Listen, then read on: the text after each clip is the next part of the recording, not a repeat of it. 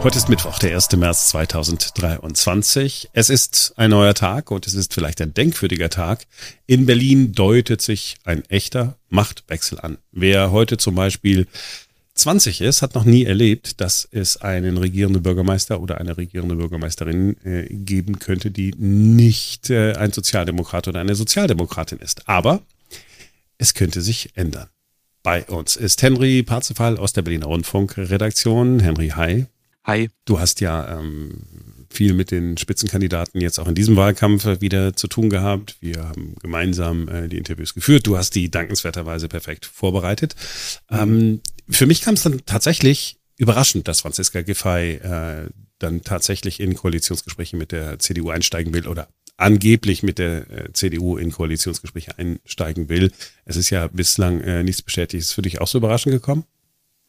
Ja, doch, mich hat es doch ein bisschen überrascht. Also ähm, es stand ja lange im Raum auch, dass es doch eine Fortführung von Rot-Grün-Rot geben könnte. Äh, Jarasch hatte, also die Senatorin der Grünen hatte das ja als Präferenz angegeben, genauso auch äh, die Linken. Und man hatte so natürlich irgendwie immer wieder von Franziska Giffey gehört, das muss man vielleicht schon an der Stelle auch sagen. Ähm, sie hatte ja vor der letzten Wahl auch eigentlich nicht so den Hehl draus gemacht, dass sie sich auch zum Beispiel eine Koalition mit der FDP gut vorstellen könnte. Also vielleicht dann doch innerhalb dieses ganzen SPD-Gefüges da eher so ein bisschen mit, wie soll ich sagen, vielleicht nicht so mit diesen linken progressiven Parteien liebäugelt, sondern vielleicht dann doch mit einer FDP, mit einer CDU.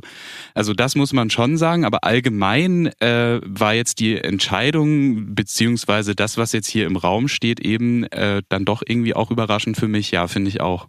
Ja, weil es ja tatsächlich äh, bedeutet, dass sie wirklich nicht an ihrem Sessel klebt. Sie hat ja in mehreren Interviews gesagt, nein, ich klebe nicht an meinem Posten, ich klebe nicht an meinem Sessel. Etwas, was man ihr ja so vorgeworfen hat, ohne zu wissen, ähm, ob sie wirklich an ihrem Sessel kleben wollen würde. Wenn es denn jetzt so käme, dann wäre es ja äh, tatsächlich so, dass sie sagt, nein, ich trete in den Hintergrund, komme gleich noch drauf und äh, trete vielleicht sogar ganz ab, ja.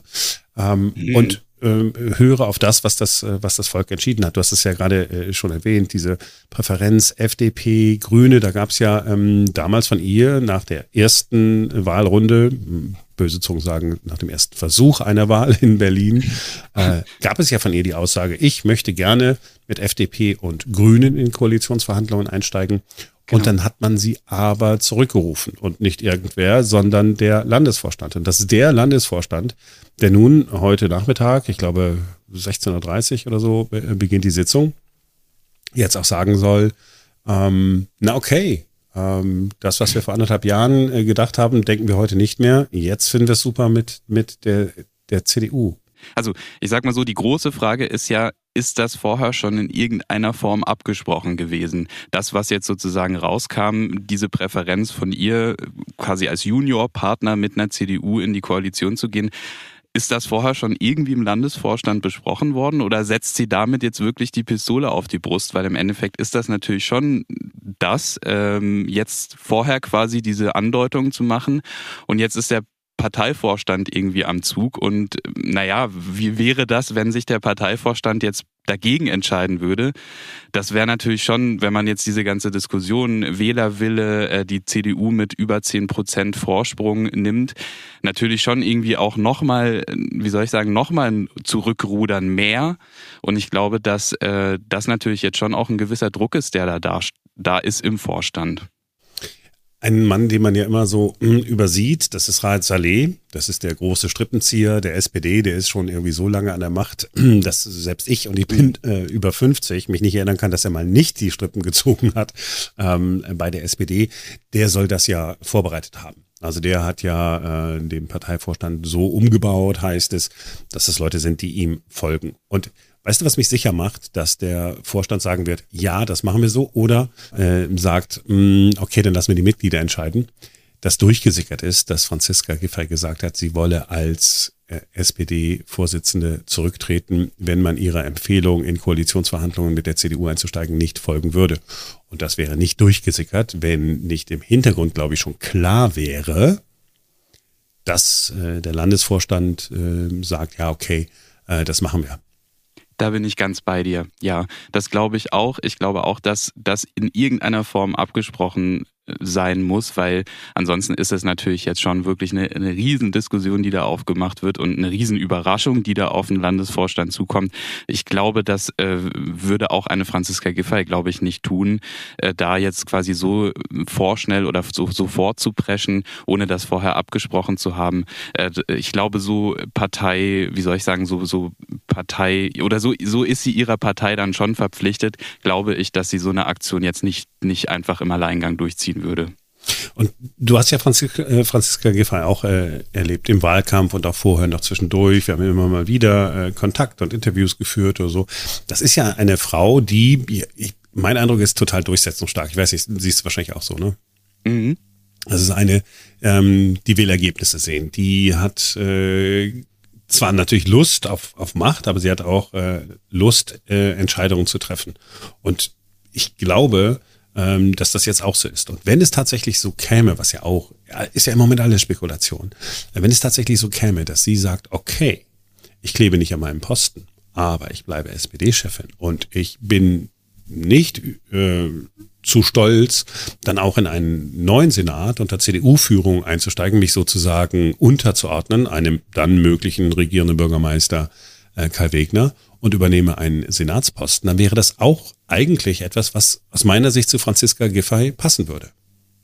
Total. Also natürlich im Hintergrund immer noch so ein bisschen die Gerüchte, ähm, ist da nicht vielleicht schon irgendwo auf Bundesebene noch ein Posten, mit dem sie schon vielleicht liebäugelt, der da im Hintergrund schon irgendwie, wir haben sie auch angesprochen im Interview drauf, wir haben ja auch gefragt, ich spreche natürlich über den Innenministerposten, Nancy Faeser geht quasi als Ministerpräsidentin oder als Kandidatin, äh, als Ministerpräsidentin Kandidatin nach Hessen, so, äh, und die Frage ist natürlich, rückt da zum Beispiel so eine Franziska Giffey nach? Sie hatte bei uns im Interview das ja abgetan und hatte gesagt, Hanebüchen. Ich kann es mir ehrlich gesagt auch nicht so wirklich vorstellen. Auch äh, fand das auch sehr überzeugend, so wie sie das rübergebracht hat.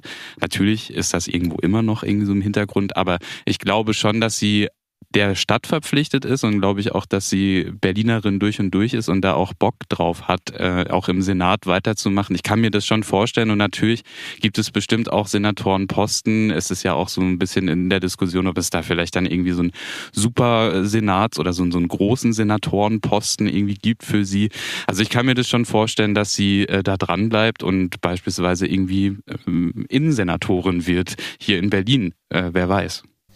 Ja, in der Tat. Also sie hat ja damals in einem Interview gesagt, also ganz, also Herr, Herr Schubert, also das sehe ich jetzt auch noch das wiederholen, ähm, was da die CDU streut, dass ich angeblich äh, Berlin verlassen will. Nein, überhaupt nicht. Ich will genau. hier in Berlin Politik machen. Ich habe, äh, ich war äh, Bezirksbürgermeisterin, ich habe dies gemacht, das gemacht. So, also insofern ähm, könnte das gut sein. Ja, super äh, äh, Senatorenposten äh, ist ja im Gespräch. Also Innenministerin könnte ganz gut sein. Ist aber jetzt klassischerweise natürlich eigentlich so eine, so eine CDU-Ding. Da sind wir auch gleich bei den möglichen Knackpunkten, äh, die es geben könnte zwischen CDU und SPD, wenn es denn zu Koalitionsverhandlungen käme. Man könnte natürlich aber auch Wirtschaft und Finanzen äh, zusammenfassen. Wirtschaft, Finanzen, Verkehr, Klimaschutz könnte man alles ähm, äh, zusammenfassen. Mhm. So.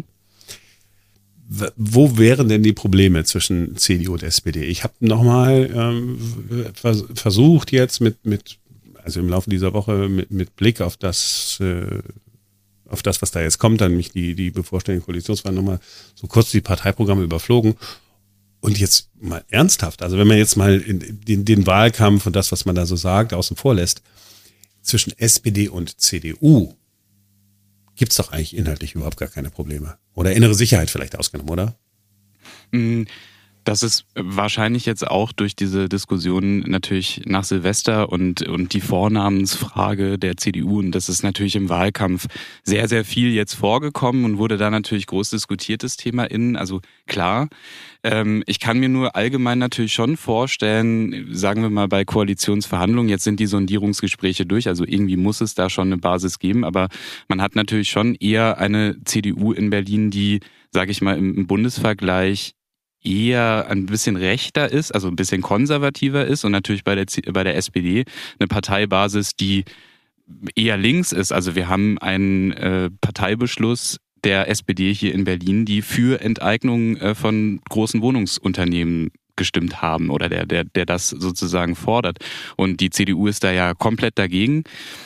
Franziska Giffey hat kein Hehl daraus gemacht, dass sie persönlich da, sie hat das ja so auf so eine moralische Ebene gehoben, auch bei uns im Interview und hatte gesagt, äh, der, der, das, sie ist natürlich als regierende Bürgermeisterin auch ihrem Amt verpflichtet und möchte das Beste für Berlin und ist da dieser ganzen Enteignungsdebatte schon eher skeptisch gegenübergestellt. Ich glaube aber, dass es der Landesverband äh, oder der, die, die SPD hier in Berlin, die Parteibasis auch wahrscheinlich anders sieht. Also das könnte schon auch ein Knackpunkt noch werden bei den Koalitionsverhandlungen. Ja, diese leidige Enteignungsdebatte, ja, die treibt mich ja komplett in, in den Wahnsinn sowieso. Ähm, jetzt mal abgesehen davon, äh, dass ich Enteignungen nicht für das richtige Mittel halte, weil man diese Milliarden äh, nicht ausgeben sollte für Wohnungen, die es schon gibt, sondern äh, lieber die Milliarden ausgeben sollte für Wohnungen, die noch äh, zu bauen sind, um so äh, dauerhaft äh, die Preise zu senken. Aber ist ja, ist ja nur meine persönliche Meinung. Franziska Giffey hasst dieses ganze Thema. Ähm, jetzt hat man ja bei den Sondierungsgesprächen zwischen SPD, Grünen und Linken das Thema irgendwie abgeräumt und hat einen Kompromiss gefunden, aber nicht gesagt, wie der genau aussieht. Äh, da gibt's ja diese Kommission, die irgendwas entscheidet, die dann, genau.